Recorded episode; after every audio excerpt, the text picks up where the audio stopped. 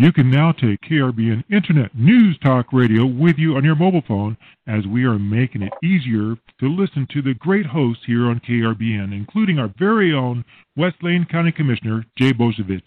It's free and available on Google Play. Just look for player.fm. That's player.fm and search for KRBN. Live from Lane County, Oregon, it's the Boze Nose Show with your host, West Lane County Commissioner Jay Bozievich. And now, here's Jay.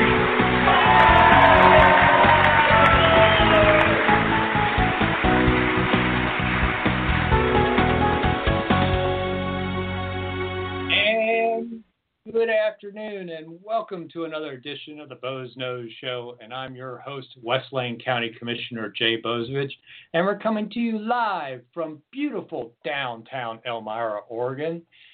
And, you know, it's been a busy week here, and kind of a crazy, insane week, and all sorts of things going on, so there's so much to talk about, but I just want to mention that, you know, this is a call-in show, and it's actually, you know, an opportunity for my constituents to hold a town hall with me if they want to, and call in and ask me questions about whatever they want, or, you know, just, you know, take the topic in the direction they want to go, because that's what call-in shows do. So to do that, it's 646-721-9887, and just press 1 if you want to get in on the conversation. Again, that's 646-721-9887. Just press 1, and that lets you get in on the conversation. It also lets my call screener and producer extraordinaire, Robin, know that you want to get in on the conversation. You're not just calling to listen, which we do have people do,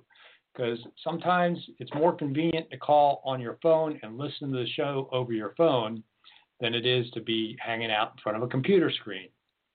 For those who want to listen live. But, you know, this is great thing about the Boze Nose Show is you don't even have to listen live, because, you know, not only do we go out over Blog Talk Radio and a bunch of other platforms live, as well as Facebook Live, once the show is done, it's archived. And you can go back to all of my shows over the... Robin, how many years have we been doing this now? Robin's going to try and calculate in her head. 5 years, 6, it's been a long time. Lots of shows to go back and listen to if you wanted to. Oh, sorry. I was looking at the little issue that we're having with the delay on the feed. So. Yeah. Nothing, you know, like for over 3 years. Updates cause major problems. So if my lips are moving and the sound's lagging, it's Microsoft's fault.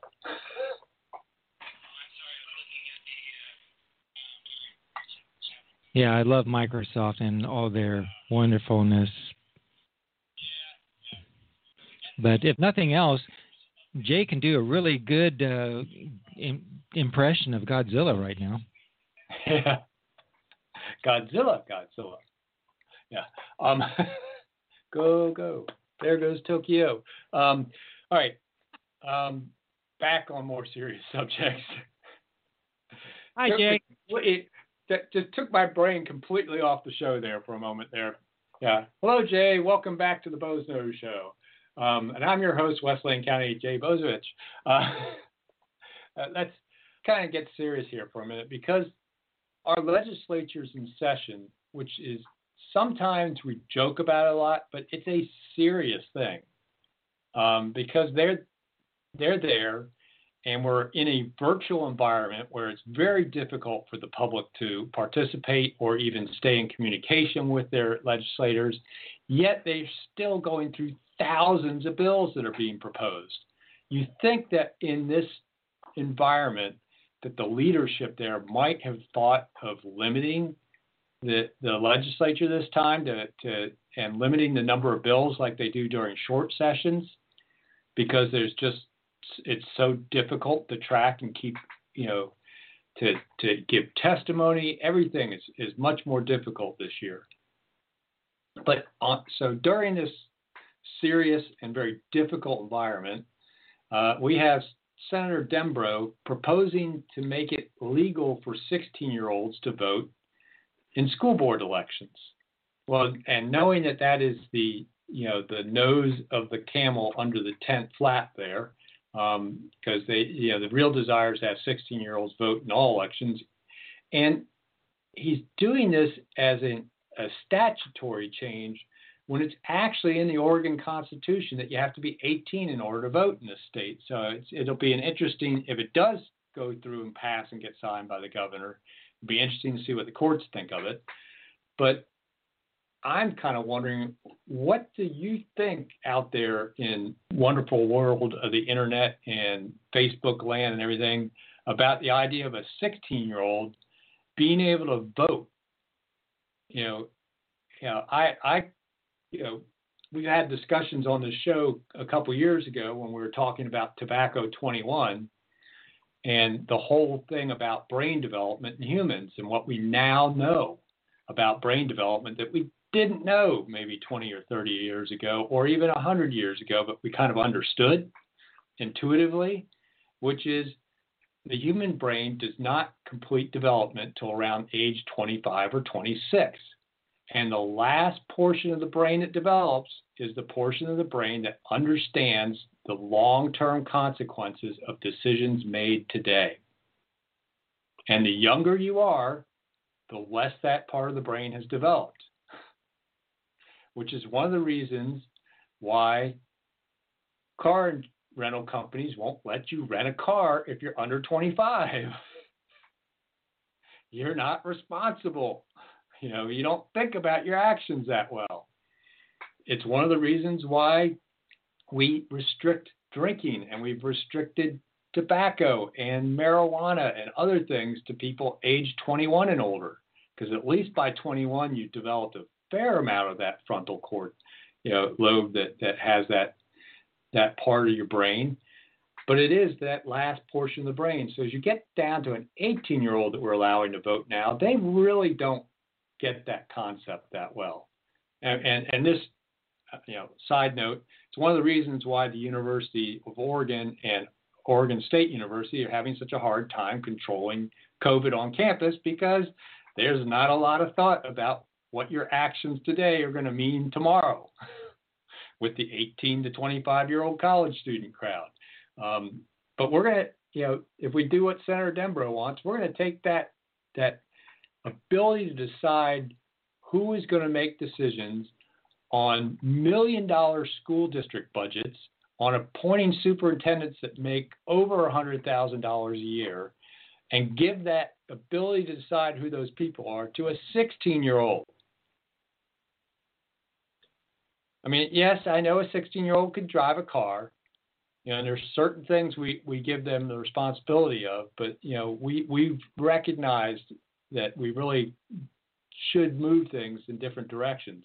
And I've actually made the argument that we should be taking the ability to enlist and also get drafted into military service up to 21, you know, and I would take the voting up to 21 if it were just me talking about that. Because,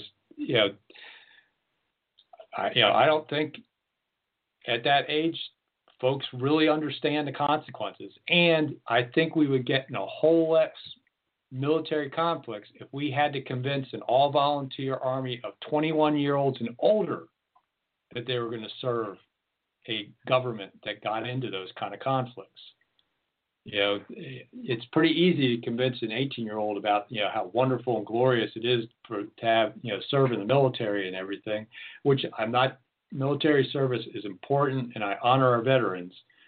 But once you're 21, making that decision is a whole lot different because your brains develop more. And I think we would stay out of a lot more conflicts as a nation if our age of enlistment was 21. In fact, it'd be a whole lot less if the age of enlistment was, say, 24 or 25, but I don't think we'll ever get there. But I kind of want to know what you think out there in Boze Nose land about the idea of a 16-year-old voting in an election here in Oregon, because the legislature, at least one of them, and I think several of people of them support this on that side of the aisle, want 16-year-olds to have the right to vote. I think it's because they think 16-year-olds will vote for their party part of why they want them to vote. They're trying to swing the vote, make it, harder and harder for the other party to get elected. Here in our one-party supermajority state, but that's, so it seems to all be about power, not about really good governance, which leads me to the other side of the coin. That same party, the Democrat Party, is constantly harping about voter suppression and voters' rights, and we got to make it easier to vote, and that's why we need mail-in voting, and we shouldn't have to present any sort of ID to register to vote. Same-day registration and all that. That same party is proposing a bill that would not allow the person that went around and got signatures for initiatives to write their own arguments for the initiatives. I mean, they're doing everything they can to make initiatives harder and harder for people to get signatures for, to get them ready and get them on the ballot. And now they're going to take, they manipulate the titles of initiatives to try and make sure they don't pass. And now they're even talking about getting the arguments to be written by the Secretary of State, not by the person that actually proposed the initiative.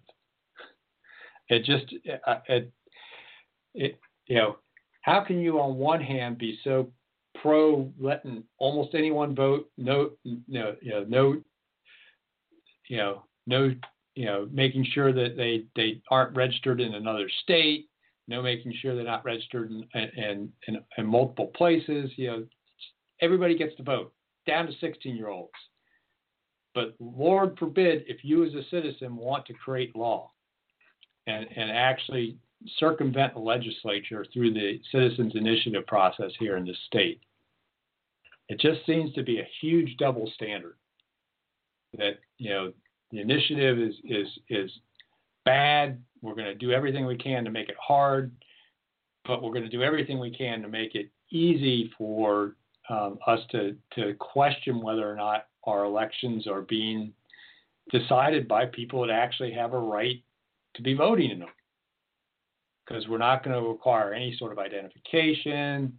We're going to be really, tricky about how we do signature verification, not let people observe as closely. It's a recipe for disaster. But, Lord forbid you want to actually pass your own law. But we're going to make it really easy, to vote. So easy that people that maybe aren't, are registered in another state can vote in this state, or people that, don't have a right of citizenship can vote. Yeah, I said it. There you go. And it just amazes me. But, if that's not enough, we have this whole thing about 16-year-olds and trying to restrict the initiative process. We have another bill that's being proposed. And this is the House side on this, again, that would actually eliminate and restrict law enforcement's ability to use chemical agents, as they call it, I think, in the bill, non-lethal projectiles and some other things to control crowds. And all I'm thinking is, back to this summer when the crowds in Portland, quote crowds, I won't call it a riot because that tends to get people in a lather.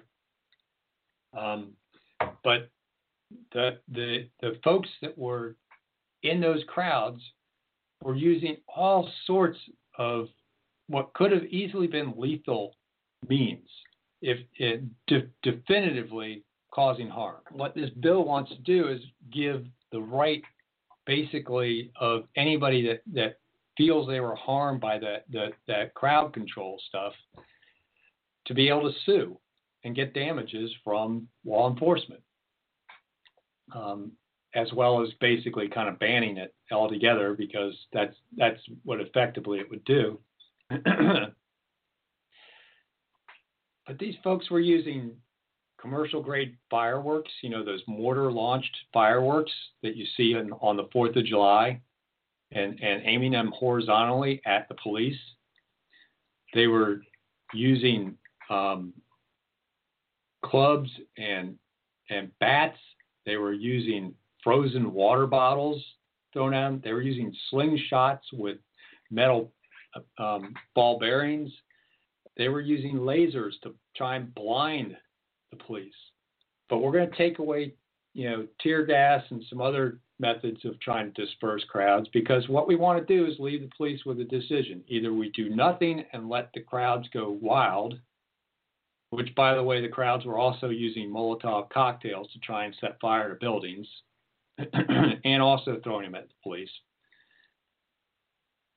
So the decision point for the law enforcement will be, if this bill passes, let the crowds go crazy, or we have to move in with our only option if we feel like our life is being threatened if the crowd fights back, is lethal force. Because that's what you're doing if you're taking away all these, quote, non-lethal crowd control methods. Your decision point is let them run rampant or walk in there knowing that your backup is to draw your pistol or pull your billy club out and use what could possibly be lethal force on the crowd. I don't see that as a very good, solution. And I certainly hope the legislature looks at this bill and says, I don't think so. But it's being proposed by somebody that is on the committee that it's been sent to and is actually a leader on that committee. So it's probably going to move to the House floor. That's just the way it goes. So I hope that at least either it gets to the Senate and dies, or if it doesn't move past the House floor, but or it gets amended to make it a little bit more reasonable. But I just don't understand, if you're out there using lethal tactics against the police, that they don't have the ability to try and disperse you using non-lethal methods. It just taking that away from the police just is a recipe for things that will happen that will create even more demonstrations. When the police finally have to move in to protect people's lives over a rampaging crowd and somebody gets killed, that's just going to generate the next rampaging crowd. Yet I have yet to see somebody that, was bruised or got a broken nose from a rubber bullet, or had to suffer pepper spray or tear gas, having a major set of protests nationally about that, or any other thing. That tends not to generate the secondary protest. So I hope that they don't pass that House Bill 2928. And for folks that were wanting to know what that initiative bill that would restrict the initiative, that was House Bill 2684. And if you ever want to know these, they're in my post on Facebook, the bill numbers, or you can send me a note on Facebook, or you can contact us at KRBN Internet News Talk Radio, talk at KRBNradio.net. Talk at KRBNradio.net, and I'll get you bill numbers if you're curious. So, as we start thinking about all that stuff, it's really easy to kind of get down about all this craziness. So let's talk about a couple pieces of good news this last week, and then I'll take a deep breath. Maybe hopefully somebody will call in and want to talk about 16-year-olds voting or some of the other topics I threw out there. I have a couple other to cover, but I just want to talk about two pieces of really good news. The first is Lane County is finally dropping down from, we were in extreme, we dropped down to high, and now we're in moderate risk level, according to the overlords at the Oregon Health Authority, something we should have been in weeks ago if they had just done some changing of their metrics to account for the high testing rates at the University of Oregon. But we're finally there, and you know, as Bill London on KPNW likes to say, the magic fairy waved their wand, and now you're 50% of you are allowed to sit in the restaurant instead of just 25% seating capacity. And before that, it was nobody was allowed to sit because somebody waved their wand. But you know, now we're 50% open in restaurants, seeing a little bit higher capacity in theaters to where they actually might be able to open and make a profit. Instead of, you know, all of 50 people is not going to exactly get a concert venue to open up. You can't pay the ushers with 50 tickets of income, you know. So, you know, at least things are starting to open up and get better. We're also seeing some significant progress in our vaccination rates here in the county. And that's something, you know, I want to talk about a bit more, because it is a good news thing, but it's also a confusing thing for people.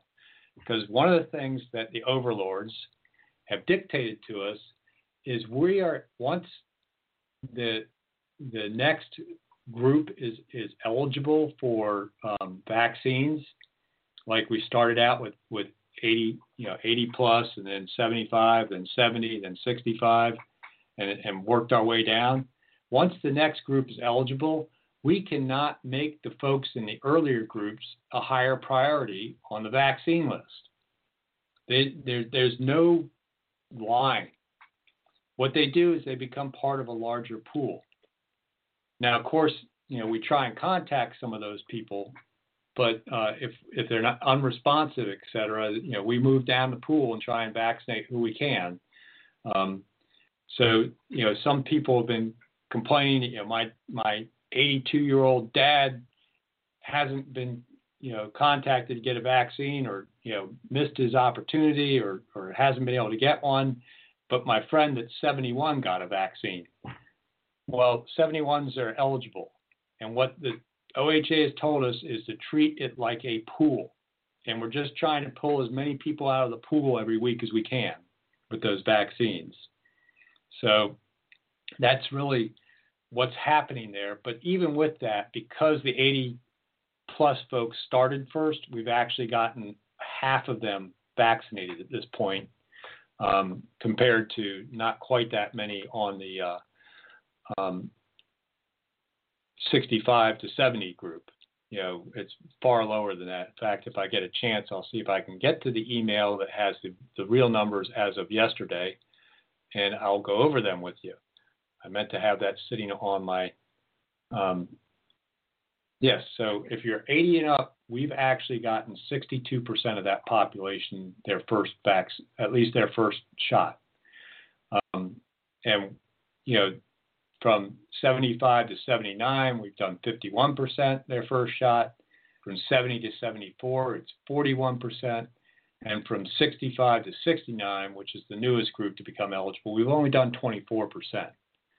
So, but of all the age 65 and up, we've got through 42% of that group as of yesterday, March 9th. So that's pretty good news. Between going to moderate, almost half of our seniors have at least gotten their first dose, which is, you know, even just one dose is fairly effective at preventing COVID. The second dose really gets you in those 90% ranges. But, you know, things are looking up towards getting back to some form of the new normal, which that I kind of, that's going to be a whole nother question. When is this done? When do we declare victory? When is COVID over? Try and think about that for a few minutes sometime in the next day or so. When would you feel comfortable with no one's wearing masks anymore? There's no restrictions on gatherings, no restrictions on travel. We're back to where we were in December of 2019. When does that happen? What do you think we need to see to be at that point? Just curious. But great news. We're down to moderate risk. Restaurants and some of these small businesses may actually be able to start, making some money and climbing back out of the hole. They might be able to hire back some of their employees, and maybe we'll crawl out of this eventually. I will note that this week, but the week before, we accepted over $50 million in rent control grants and put the contracts and amended contracts with various nonprofits around, not rent control, rent assistance grants from the federal government through the state a couple weeks ago, in addition to what we had already had. So there's another $50 million in circulation out there in Lane County to help folks with their rent that did get laid off.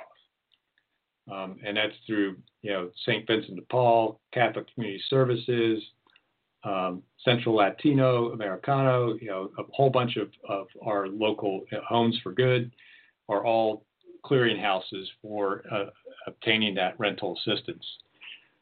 So that's good news on the COVID front.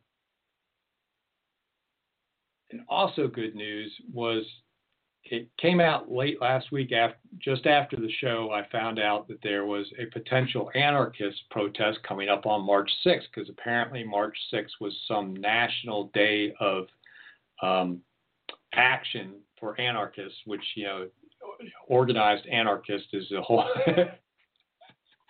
It's an oxymoron in itself, but apparently they were organized to have this day of action, and they actually, put out flyers and all that. They were going to, first have tabling in Monroe Park in Eugene, almost downtown Eugene, and then after that they were going to have a march where they were encouraging folks to destroy government property. And it was right in their flyers. I mean, it was blatant. And, the chatter was all about how, cops are bad, all government is bad, we have to, destroy government. And it was kind of a scary promotion for a rally, because, it basically said, don't bring placards. We're expecting to go out and do destruction. I mean, that was literally their advertising for this rally. Fortunately, when they you get out and start doing that, somebody sees it and reports it to the police, and the police pick up on it and start picking up on the chatter on the internet, social media, and they knew it was coming and had prepared for it.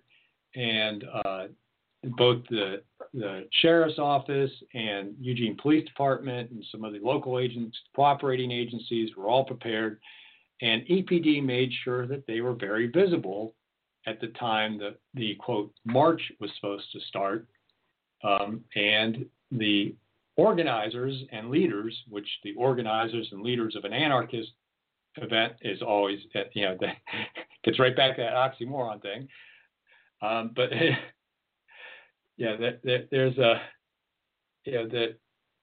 they decided they just weren't going to have the march.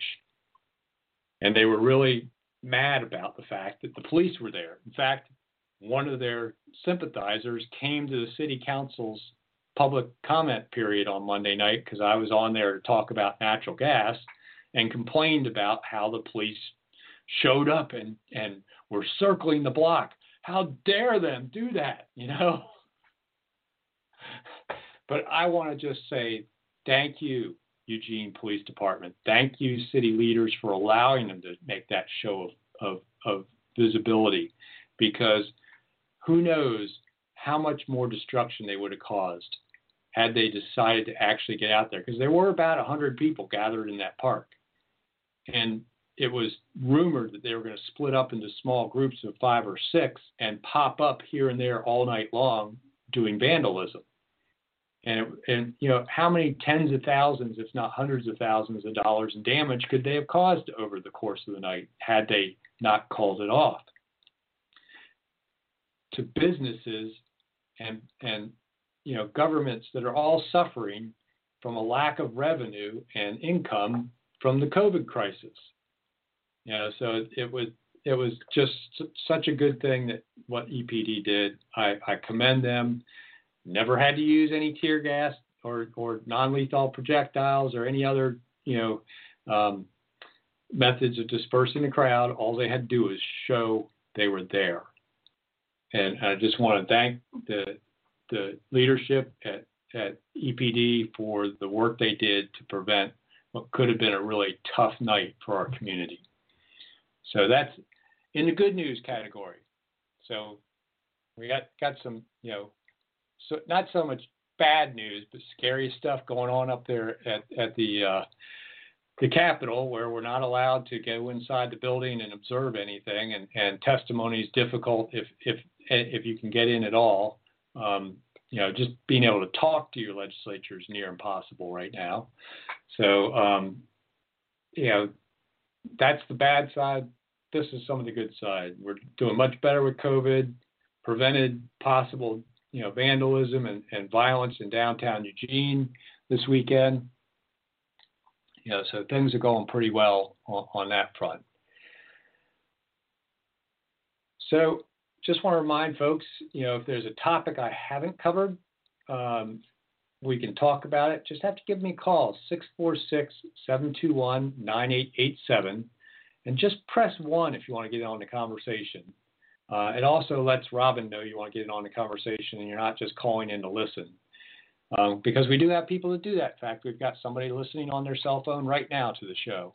I can see that on the board. And if you're doing that and you decide you want to jump in on the conversation, if press 1, a little question mark comes up on our board, and we know you want to talk, and we'll get you on the air.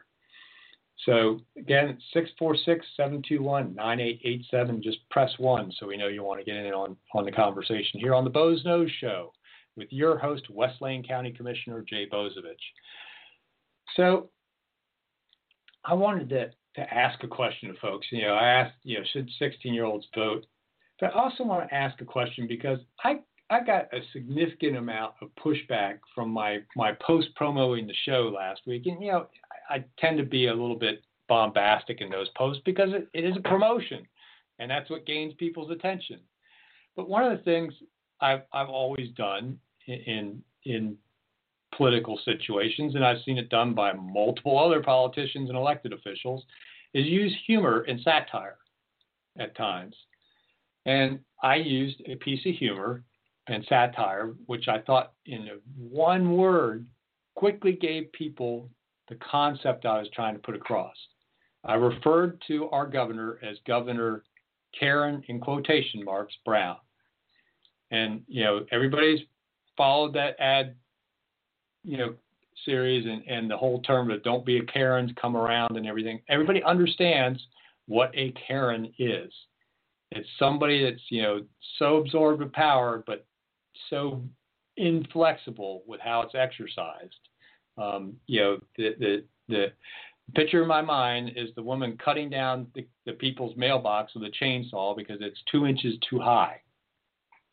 You know, on the TV commercial, thanks, Karen. You know, you know that commercial, yeah. And I figured by using that term, people would immediately understand, you know, because it was about COVID restrictions, what I was, you know, how I was, you know, framing the governor's actions, that they were, you know, just that inflexible and that arbitrary, and that the punishment doesn't fit the crime. And, you know, some of the perfect examples of that I gave on the show, which was, you know, the fact that under the high-risk category, churches could have far more people in them than a theater could, yet we have a theater in this town that is a converted church. And it's like, how does COVID know that people in that facility are there to do a religious ceremony or to attend a concert? You know, and it wasn't just a factor of one or two. It was actually 3 times the number of people you could have in a church than you could have in a theater. And that sort of arbitrary and capricious sort of rules generate people that sometimes want to break them, which has happened. And even though some restaurants have opened up, which I was against the rules for a while, but we were already announced that they were going to be allowed to have in-restaurant seating on the following Friday, the Tuesday that they made that announcement. It was going to be okay to have in-restaurant seating by Friday. They chose to fine a couple restaurants over $18,000 each for having in-restaurant dining. Get out the chainsaw, Karen. So I kind of wonder, is it okay to use humor and satire in politics? I mean, I got, all this, your name calling. It's like, nah, Karen is a term that has a certain whole history behind it. Being a Karen, it's not necessarily a name. So I kind of wonder, is that now completely off limits? Is our cancel culture gotten that bad that an elected official can never use humor or satire or irony in their speech, particularly if they're referring to the policies of another elected official? Because it was the policy I'm taking issue with. I mean, I've actually got pictures of Kate Brown hugging me. We're friendly on a personal level. She's a very outgoing, nice person. It's her policies I have a problem with. I'm sure if you had Karen away from her duties monitoring the homeowners association, she might be a nice person to have a beer with and a conversation. But that's. I just wonder, is humor and satire and irony dead in this country? Of course, that is unless you are making fun of the Orange Man or T-Rump or any conservative politician. I guess that is, okay. Or if you're going to refer to the governors of a couple states of having Neanderthal thinking, that's okay. So, which to me I thought was fine. In a simple phrase, our president clearly put out there what he felt about a couple governors getting rid of mask mandates. Whether you agree or disagree, it was a very clear communication in how he did it. That he thought it was Neanderthal thinking. And I think it was very clear that I just felt that Governor Brown was acting like a Karen. She was being a Karen. Don't be a Karen. And I apologize to all my friends that are named Karen. So, that's one place where it just makes me shake my head that I got such a violent reaction for that one word in that entire post. And that's all people want to do is attack that one thing. They didn't want to talk about anything else. They want to talk about the fact that I was name calling. It's like, oh my gosh.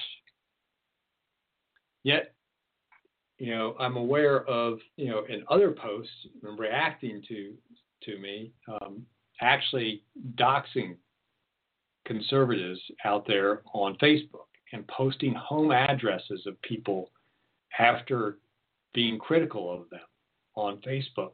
Which to me, the only reason you're doing that is you're purposely identifying where somebody lives who you've already put negative connotations against.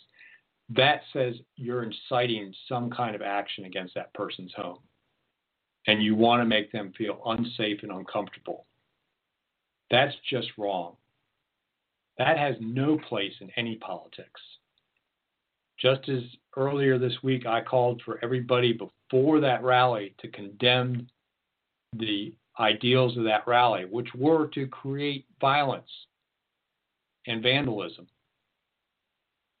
No place in politics ever. The intimidation and incitement against somebody's personal home is no place in politics. Referring to somebody as having Neanderthal thinking, or a Karen, that doesn't hurt anybody.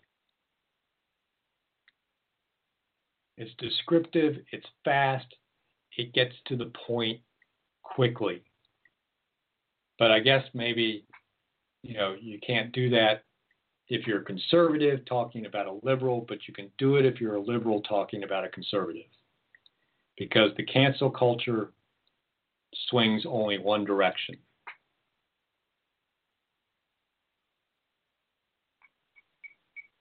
So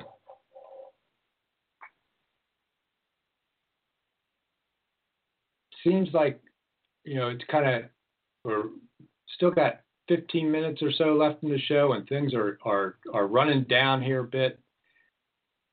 And so it gives me an opportunity to jump to a couple other topics and go beyond Oregon and Lane County a little bit, talk about some national stuff, maybe even get microcosmed a little bit and go right down to the city level a little bit. But I don't know if anyone's had an opportunity to understand what HR1 was that passed out of the House recently. They called it the For the People Act, which I really, you kind of wonder, when the government starts doing things for the people, you be scared. I'm from the government. I'm here to help you. For the People Act. That just even the title scares me, because it's supposed to be government of the people, by the people. Not the government for the people. It just, it's supposed to be helping with voting. This is, one of those things where they're supposedly making it easier and protecting voting rights and all that. It's 600 and some odd pages, and in it's buried a whole bunch of stuff that actually has a bunch of restrictions on speech, a bunch of restrictions on state powers, when it's clear in the Constitution that the running of elections is a state power, not a national federal power. So it's a scary bill, and I encourage folks to look into it, and hopefully maybe contact your senator and say, hey, if this gets up to the Senate and gets out of committee, please don't support it. It's a dangerous direction. And it just amazes me how big these bills are. The COVID relief package, 700 and some pages, loaded with stuff that has absolutely nothing to do with COVID, and funds programs for up to 5 years. How is that related to something that's probably, I guess maybe some people are figuring that my question about when is this over, they're thinking it's going to be 5 years from now, I guess. It just, interesting stuff coming out of D.C. up there. So that's kind of the national stuff that's sort of, I've been keeping an eye on, is that COVID bill. And then it's going to be interesting how much that money gets down to local level, whether the state's going to do its sweep up of it like it did with the first COVID relief package, how many restrictions on how it can be spent by local government.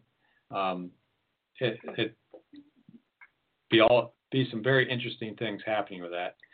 One of the interesting things, though, was buried in it was a per child per month payment that's buried in there beyond the $1,400 stimulus checks. There's this $300 per month per child for like 10 months. So you basically can get $3,000 for each kid you have. Once that gets started, like anything else, it'll probably get extended. Kind of reminds me of welfare before welfare reform, where they paid by the child and all that, and it wasn't a healthy thing for low income families, because it incentivized having children and not being responsible about birth control and other things. So, you know, it's weird. It's strange. It's buried in that bill. Just one of those small little things that are in there. So be interesting to see when that comes out, how it plays out, but getting from national to, let's go a little bit local. Let's talk about the city of Eugene. Yesterday, they initiated, after giving notice, a sweep of the homeless camps along the river on the north side of the river there between I-105 and the river. And it mostly because there have been a lot of complaints about illegal activity. And the only way, you know, at this point with the CDC guidance around not moving camps around and the Boise Ninth Circuit Court decision that basically says you can't actually cite somebody for illegal camping, and all, things are difficult in dealing with the homeless on a legal front right now. The only way they can actually move them is if there's actually been complaints of criminal activity from a camp, and apparently enough complaints came in that the city finally decided they had to move these people. You know, I guess the fact that these folks don't have bathroom facilities and they're right on a river that is, you know, has salmon and steelhead in it and everything else, wasn't enough of an issue. They have to wait till they get enough criminal complaints built up over time to move them. But, you know, there's been quite a movement, at least on email that I've been getting as a commissioner, where they're emailing the city of Eugene and copying the board of commissioners, which I'm not quite sure why they're doing that, because we don't have control of what the city does on their property, because this is city-owned property, to stop the sweeps. And that this is one of those things that they call a sweep, where they basically give notice and then they move all the campers out, bring in the public works folks with the trash trucks and the hazmat suits, et cetera, and clean the place up. And that's what they've been doing. But, you know, it's kind of like whack-a-mole because they're ending up now in some county right away. So it's like, well, thanks, city of Eugene. Our problem now, I guess. So it gets it's a difficult situation, and it gets back to some things that the state's done, and some of it's through the initiative process. And this was an initiative that was brought through by the people. So, like, you know, on one hand, you know, you heard me earlier saying they're trying to make it difficult, and I support the people's initiative rights, but we got it wrong on Measure 110. And I think it's just going to make our homeless problem worse, because it decriminalized a lot of drug possession without, and supposedly, you know, having people go to treatment. The problem is it really didn't set up treatment in any way, not a funding stream and not a treatment stream. And in some ways actually made our treatment funding worse, because what's buried in Measure 110 is a cap on how much cannabis tax can be distributed by the original formula that the cannabis legalization was approved in the state. Caps that at about 28% of what is currently the income coming in from those taxes, and pulls the rest of it off for part of this supposed, not so much treatment, but the word's escaping me, but kind of just having the ability to tell these people that they need to get help. It's not even, you know, residential treatment or any sort of medically assisted treatment, none of those things. More of an outreach sort of stuff. But that formula was distributing money, not only, you know, the 40% that went to schools, but 10% of that money was going directly to drug treatment programs. And they just chopped 72% of that money off. You know, so it's between, you know, what Measure 110's doing to make it easier to stay addicted in this state, which makes it easy, you know, which addiction is one of the strongest drivers of our homeless problem. There are other issues around our land use laws and the cost of housing we can get into in our property tax situation. But one of the prime drivers of folks that are on the street is they're addicted. And you know, this homeless sweep, you know, was basically because of the amount of needles that were in the camp and the amount of property crime that was going on, because you can't buy drugs with your Oregon Trail card, but you can buy it with the money you get from reselling stolen property. So Measure 110 may have gotten a lot of people off of being charged with a drug possession crime, but they're just going to end up being charged with property crimes probably anyhow, which most of the people going to prison that have drug crimes on their sentencing also are guilty of some other crime. And the original arrest was not due to drugs.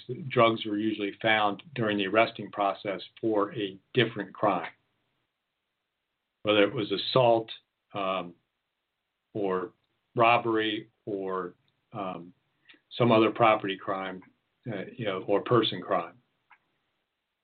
Rarely does somebody, you know, go to prison purely on a drug crime. In fact, I'm not aware of any that are going there now.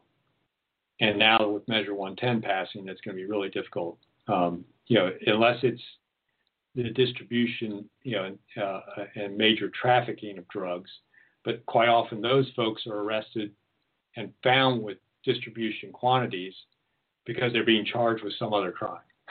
So, you know, that's, you know, looking at that City of Eugene homeless sweep kind of puts into perspective a lot larger problem in the state that's being exacerbated by some of our policies, and a problem that's national, but is really bad in the state as far as the homeless go.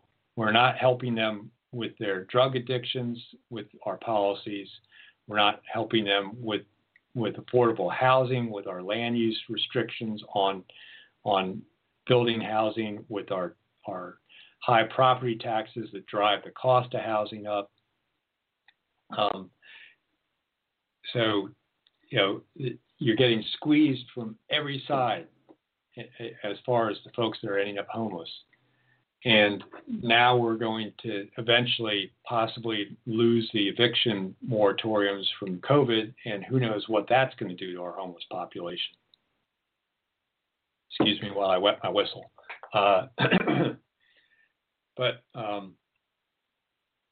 so it's really kind of interesting to kind of, you know, that microcosm action in one little place in Eugene, you know, is a symptom of such a larger policy decisions we make in the state, and how impactful our land use laws, our permitting requirements, our system development charges, our property taxes, our building codes, everything that drives the cost of a new unit of housing. You know, our restrictive zoning that doesn't allow certain styles of housing, you know, the forgotten middle, as they call it. You know, you don't see townhomes and ADUs going up because it's so hard to get them done because they don't fit the standard model of either an apartment complex in a high-density zone or a single-family home in a low-density zone. We're not building anything in the middle. So that needs to change in Oregon. So as we're getting to the last 5 minutes of the Boze Nose Show, we still have time for a call. And the great thing about doing internet radio is we can run over. If you call us with 1 minute left in the show and we're having a great conversation, we'll take the show an extra 10 minutes. So give us a call, 646-721-9887. Just press 1 and that gets in on the Boze Nose Show as wanting to talk. 646-721-9887. Just press 1. So we know you want to get in on the conversation here on the Boze Nose Show. And I'm your host, West Lane County Commissioner Jay Bozievich. I'm going to mention in passing another issue that's a small town issue. This one's not an incorporated city that I don't know all the details of, but I was just made aware of today. And I hope that some of the folks that are on the Mapleton Water Board are listening to the show and paying attention to at least social media today. Apparently, through some kind of change in staff or whatever, the water meters in that district have been not read for 10 months. So people were getting estimated bills probably based on the previous 3 months before that. Now, if you look at the previous 3 months before 10 months ago, that would have been kind of wintertime usage. And now they're getting, their meters got read and they're getting, you know, the difference billed to them. At least I hope it's the difference. But some people are questioning whether or not they're subtracting off what's been paid on the estimated bills, because people are getting $200 to $500 water bills in Mapleton. Now, a $500 water bill for a 10-month difference means $50 of water a month above what the estimate was. That is an incredibly high amount. You know, water is usually not, well, the biggest, your water bill is usually one of the smallest utilities you pay. So I'm really kind of curious what's going on there and how the communication's been out with the community to understand that, what the water board can do maybe to mitigate some of these high bills and maybe give people time to pay, because, you know, these same people are getting hit now with this high water bill are the same people that maybe haven't been working in restaurants that were being kept closed by Karen. Yeah. So there needs to be some thought put into this in Mapleton, and maybe some work done to mitigate some of the trust that's probably being lost by these high bills, and get some good communications out there and some understanding with the community. And, you know, I just hope that it can get worked out. I'm not, you know, one of the things I will admit, I don't know what exactly may have been communicated to the community ahead of this. I did see the letter that came out with the bills, explaining that it had been 10 months since their meters had been read. Hey, I'm going to jump in here for a second. We have Jess from Florence on the line wanting to talk with you. Oh, okay. I'm sorry. I was thinking about Mapleton and wasn't looking before. Jess, welcome to the show. Hey, just as my poodle start. Yeah, poor you. Hey, you know, we need to get that American Indian with the tear coming down its eyes from the early 70s, because I was driving back from Portland and you would not believe the amount of garbage that's on the side of the road because people are camping out on the side of the freeway. Yeah, I mean, that was such an effective ad campaign, you know, on littering. That's a great thought, Jeff, because that, you know, it almost makes you cry looking at some of what's going on along our highways and in our cities, and just how horrible they look. Somebody will be offended. Yeah, I guess so. But we'll be really appropriating culture or something like that. I thought that was a very effective ad, and I don't think it was offensive, because it was a native looking at what's happened to his, you know, the lands that they lost with all the litter and garbage. So, yeah, great idea. They need to get on it, because there is campsites all along the freeway going on to Portland, and it's a joke, and all the garbage is horrendous now. Yeah, and that's a decision that was directed from the governor's office down to ODOT, that they are not allowed to move campers during COVID. based on the CDC's guide. And all it takes is some guy getting out of his camp and strolling another, 20 feet and get run over. I mean, this is just madness. Yeah, and I do believe that's actually happened. Yeah, in a couple places. Yeah. Hey, before you take off here, and I got one for Jay too. We'd like to give a moment of silence for a little tragedy that happened as a longtime hero known as Pepe Le Pew is considered now to be racist and unacceptable. Yeah, the cancel culture strikes again. And doesn't Pepe Le Pew speak French, and that's like a romantic language with male and female pronouns? Yeah. I guess that might be because he's actually using, gender specific language. It might also be because, he does kind of advance on a woman without permission.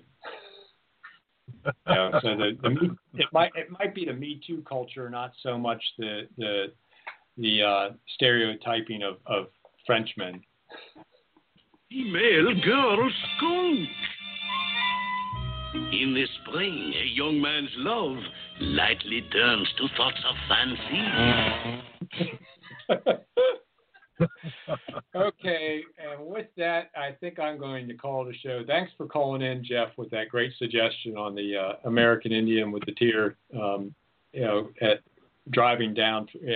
Instead of having images of lakes with litter and floating on them, we'll just do video from driving from Portland to Eugene.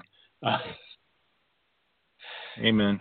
Well, I think we're going to wrap up this edition of the Boze Nose Show with that Pepe Le Pew references and all that. And we'll be back next week at our regular time, 4 o'clock, here coming to you live from beautiful downtown Elmira. Have a great week.